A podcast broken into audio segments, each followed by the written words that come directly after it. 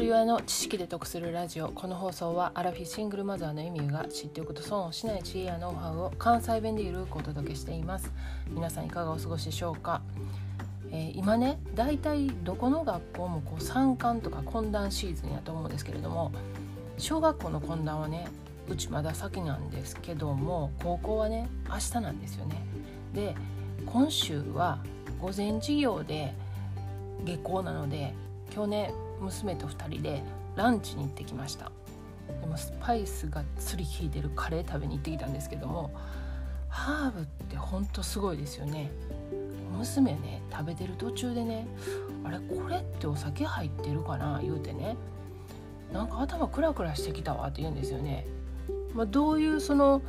ハーブがねこうカレーの中に入ってたかっていうのはちょっとわからないんですけども恐るべしハーブの効果って思ってねすごいですねやっぱハーブってね。で、まあ、そこでねこうカレー食べながらいろいろ話してたんですけれども百分意識っていう言葉をね社会の授業で習ったっていう話から、まあ、来月の選挙の話になったんですよね。でこの脚分意識っていうのは簡単に言うとね国が国民のために何かしてくれるだろうという甘い考え方のことなんですよね。でこの考えはまさに十数年前まで私の中にありました。なのでその娘の年代からねこのような言葉の意味を知ってその社会に興味を持ってるっていうのはほんますごいなと思うんですけれども娘は今年18歳なんで誕生日が来たら選挙権あるんですけれども11月が誕生日なんですよねなので今回はその投票権がないんですねまだねで投票権があったらね必ず行きたいって言ってたんですけれどもこのね選挙に行く人が少ないのは何でやろうなっていう話をしてたんですよね。今のね社会に不満持ってたり変えたいと思ってる人がいるのは確かやけれども今の政権が過半数を取っているという報道をされていると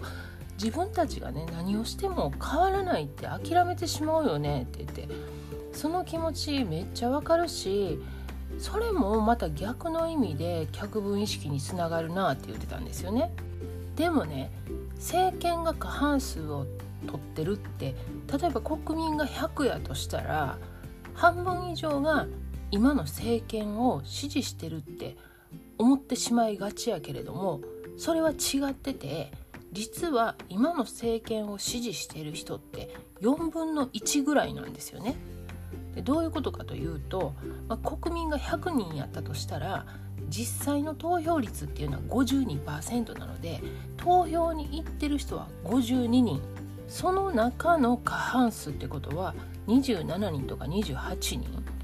だから国民が100人やったとしたら28人が現政権を支持してるっていうことになる。だから今の政権は国民の4分の1の人の意思なんですよねだから投票に行かない48%の人が何かしらの意思表示をするのはとても大事な行為になるで過去回のね468回の歴史を知って複数の倫理観を持つことの会にもつながるんですけれども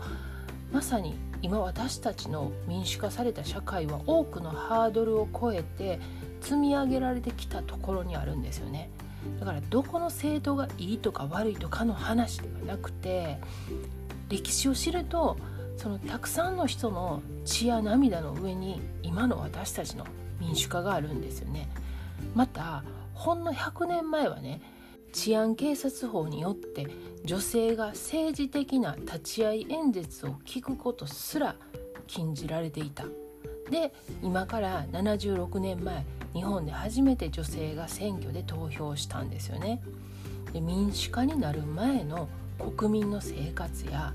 選挙権を獲得する前の女性の人権がどんなものだったかこれもやっぱりね歴史を知ると今この投票権がどれだけ重たいものなのかが分かるし守っていかないといけない投票率が下がるということは投票する権利を放棄することにもつながりかねないと思うんですよね。今日は娘が社会で習った脚分意識についてそこから選挙権のお話をしました。過去回286回で国を担う子どもと未来に一票という配信をしています。去年の10月の衆議院選挙の時に配信した放送です。概要欄にリンク貼っておきますのでよかったら合わせて聞いてみてください。では最後までお聴きいただきありがとうございました。今日も笑顔で。